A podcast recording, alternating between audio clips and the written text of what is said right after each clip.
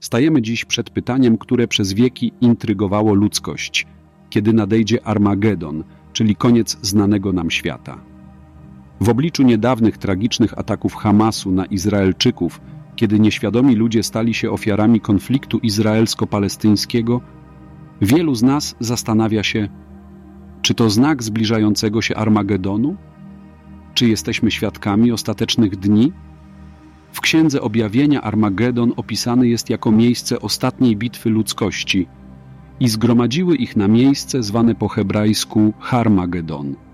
Wydaje się, że za każdym razem, gdy na Bliskim Wschodzie dochodzi do konfliktu czy kryzysu, pojawia się pytanie, czy zbliżamy się do Armagedonu, a co jeśli odpowiedź brzmi nie wiemy? Słowa Jezusa Chrystusa są jasne, lecz o dniu owym i godzinie nikt nie wie, nawet aniołowie niebiescy, tylko sam Ojciec.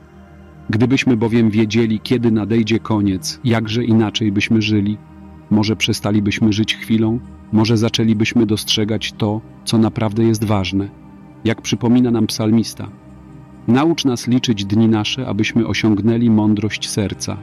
Przez wieki wielu ludzi, w tym chrześcijan, próbowało przewidzieć, kiedy nastąpi koniec świata. Nieraz spekulowano, zhańbiono nawet świadectwo wiary, wskazując konkretne daty. Ale jak nas uczy historia, wszyscy się mylili, nawet teraz i w ostatnich dniach, częściej niż zwykle słychać współczesnych proroków wieszczących bliski koniec świata. Nie pozwólmy się ogłupiać. Dzisiejsze czasy są pełne wyzwań. Konflikty, katastrofy naturalne, niesprawiedliwość społeczna to wszystko może sprawiać wrażenie, że ostateczne dni są blisko. Ale jak mówi Paweł w liście do Galatów, w czynieniu dobrze nie ustawajmy, bo gdy pora nadejdzie, będziemy zbierać plony, o ile w pracy nie ustaniemy. Zamiast skupiać się na tym, co i kiedy może nadejść, zastanówmy się, jak możemy działać tu i teraz, dbając o pokój, miłość i sprawiedliwość, przestrzegając słów Jezusa.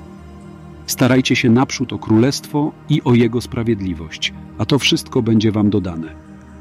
Czy Armagedon nadejdzie jutro? Może tak, a może nie. Ale niech to pytanie nie będzie zapowiedzią traumy, lecz inspiracją, by żyć w miłości, w służbie drugiemu człowiekowi i w bliskości z Bogiem każdego dnia. Niech błogosławi nam Pan w naszej codziennej wędrówce, pomagając nam dostrzegać Jego obecność w każdej chwili naszego życia.